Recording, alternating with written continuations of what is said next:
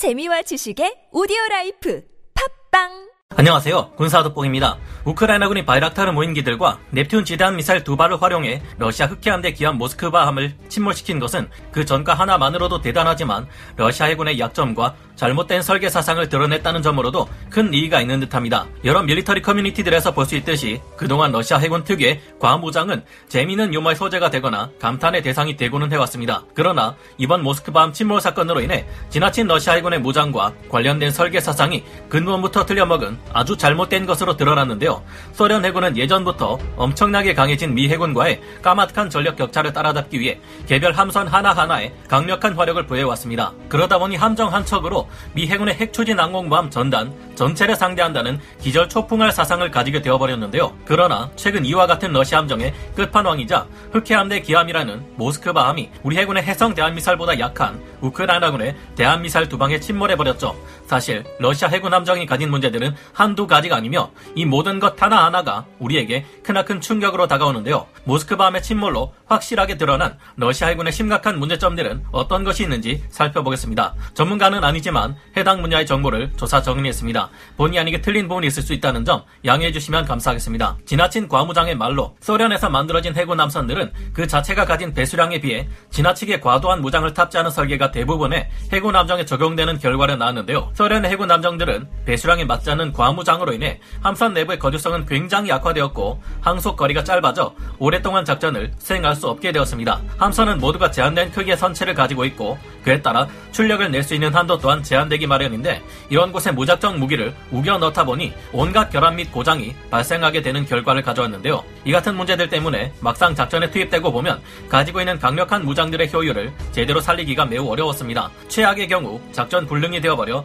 전선에서 이탈하는 굴욕적인 결과를 가져 올 수도 있는데요. 우리 대한민국 해군도 한때는 이런 문제점을 드러낸 적이 있었습니다. 인천급 호위함과 대구급 호위함, 윤영하급 미사일 고속정에서도 과무장 설계는 문제점을 가져왔는데요. 당시로서는 21세기 현대전에서 근거리 해상 공방전을 고려해야 한다는 점과 건함 경험이 부족하다는 단점, 그리고 한정된 예산으로 FF와 PCC 30여 척을 대체해야 했기에 이런 아쉬운 문제점이 드러날 수밖에 없었습니다. 그러나 그 당시 우리 해군조차 무장을 과하게 늘렸다고는 해도 러시아 해군 함정처럼 거대한 미사일 발사 튜브를 외부에 주렁주렁 노출시켜 놓을 정도는 아니었습니다. 앞서 언급한 우리 군의 전투함들은 8개에서 16개의 대함미사일 발사 튜브와 경어뢰 발사관을 제외하면 대부분의 미사일들을 수직 발사관 내부에 적재했기 때문에 1차적인 방어는 가능한 수준이었죠. FFX Batch 3, 즉 울산급 Batch 3 호위함부터는 이런 과무장 설계의 문제점을 깨달았기에 그 경험을 반영해 무장을 줄이는 영리함을 보여주었습니다. 하지만 실제 전장에서 이런 것보다도 더욱 치명적인 문제가 되는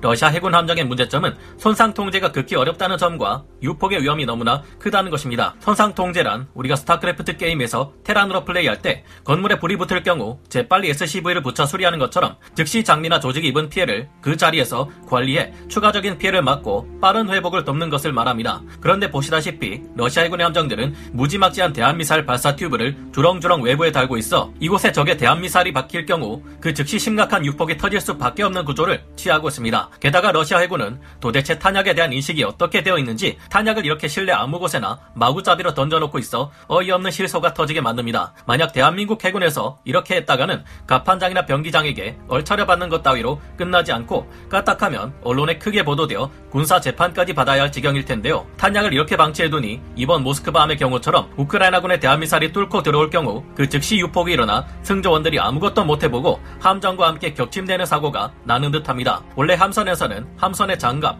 항행 능력, 무장이라는 3요소 중 두 가지 항목을 강화시킬 경우 나머지 하나는 포기할 수밖에 없는 딜레마를 가지고 있는데요. 이런 점을 극복하려면 결국 기관이나 선체를 확장시키지 않는 이상 방법이 없습니다. 그러나 러시아군은 이런 문제들을 전무 무시한 채 모스크바함에도 역시 과무장 설계를 적용했고 단 두 발의 우크라이나군 넵튠 대한미사일 공격에 금세 침몰해버리면서 함선의 과무장이 얼마나 치명적인 문제점인지 적나라하게 보여주고 말았습니다. 적의 공격에 피격당했을 시에 손상 통제 문제를 전혀 고려하지 않았다는 것이 티가 매우 팍팍 나는 대한미사일 배치를 강행한 모스크바함은 결국 하푼이나 우리군의 해성보다도 약한 탄도 중량 150kg의 넵튠 대한미사일 두 발에 심각한 손상을 받고 그 즉시 승조원들 모두가 탈출해야 할 지경이었습니다. 우리군의 대한미사일인 해성의 경우 약 250kg의 탄도 중량을 가지고 있는데 해성이 모스크바함으로 날아갔다면 단 한 발의 유폭을 일으키고 침몰되었을지 모를 만한 것이 모스크바함의 과무장 설계인데 이런 문제를 대부분의 러시아 해군 함정들이 가지고 있다는 것입니다. 함대 방공을 등한시한 치명적인 결과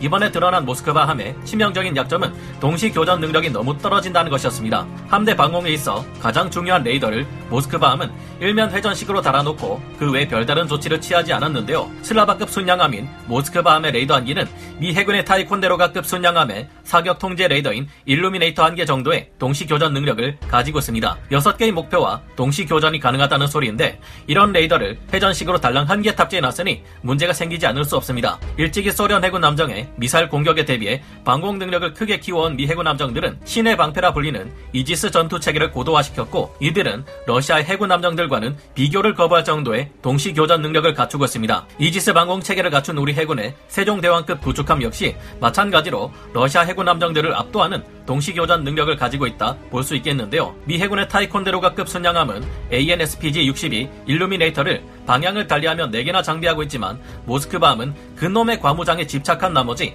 방공 레이더의 동시 교전 능력을 등한시했고 그 결과가 이번 모스크바함의 침몰로 나타난 것이라 할 수 있겠습니다. 방공 미사일이 떨어졌는지 아닌지는 모르겠지만 이번 전투에서 러시아군의 모스크바함은 바이락타르 무인기 몇 개의 유인에 속아 넘어가 우크라이나군의 넵튠 지대함 미사일이 접근 하는 것을 전혀 알아채지 못한 것으로 보이는데요. 함대공 미사일이 다 떨어져서 그랬다라고 하기도 애매한 것이 모스크바 함은 AK-630이라는 CIWS를 육문이나 달고 있는데도 제때 대처하지 못한 것을 보면 변명의 여지가 없는 듯합니다. 아무리 AK-630이 만들어진 지 60년이나 된 노후 장비들이라 해도 최소한 대한 미사일이 접근하는 것을 알았다면 대응이라도 했을 것이기 때문인데요. 노후되어서 알고 있었어도 대응 못했다면 그건 또 그것대로 심각한 문제라는 것은 변하지 않습니다. 러시아 해군 전체의 심각한 노후와 러시아 해군은 1990년부터 2000년대 초반까지 극심한 경제난을 겪어 신규함을 획득하지 못했습니다. 그나마 핵잠수함은 없는 형편이라도 허리끈을 졸라매듯 투자하여 명맥을 유지하는 데 성공했지만 신규함을 획득하지 못한 러시아 주력함들은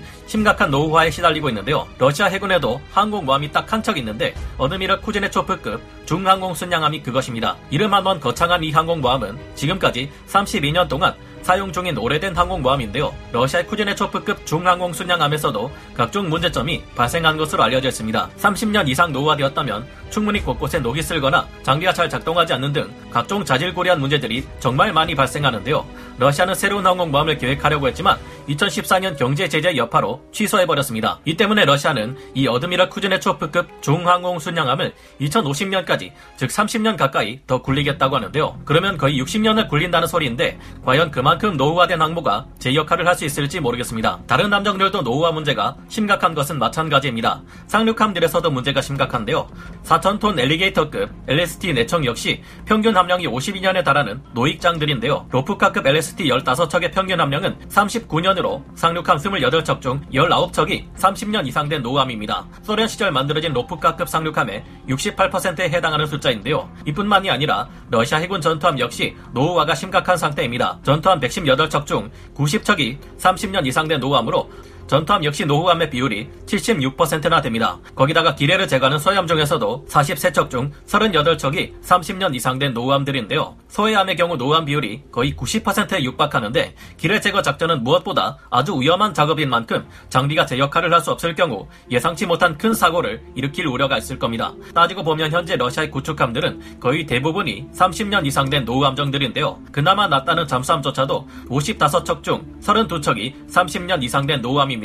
전체 잠수함의 58%나 되는 숫자인데요. 종합해보면 현재 러시아 해군 전투함 245척 중 180척의 노후 함정인데 이는 전체 러시아 해군 함정 중 무려 72%에 달하는 수치입니다. 이런 러시아 해군 전력을 보았을 때 2030년 기준으로 30년 이상 노후화된 함정들이 빠지게 된다면 러시아 해군 전력이 절반 이하로 줄어들게 된다 예상할 수 있습니다. 현재도 러시아 흑해 함대의 경우 사실상 끝장난 상태이며 현재도 극심한 서방의 제재가 이어져 더 이상 해군 함정을 건조하기 어려운 상태에 직면해 있습니다. 이 전쟁이 끝난다 해도 그동안 러시아가 끝도 없이 보여준 잔혹한 전쟁 범죄들을 감안하면 이제 러시아의 영광은 끝이 났으며 다시는 예전으로 돌아가지 못하게 되지 않을까 생각이 드는데 여러분은 어떻게 생각하시나요? 오늘 군사 돋보기 여기서 마치고요. 다음 시간에 찾아뵙겠습니다. 감사합니다. 영상을 재밌게 보셨다면 구독, 좋아요, 알림 설정 부탁드리겠습니다.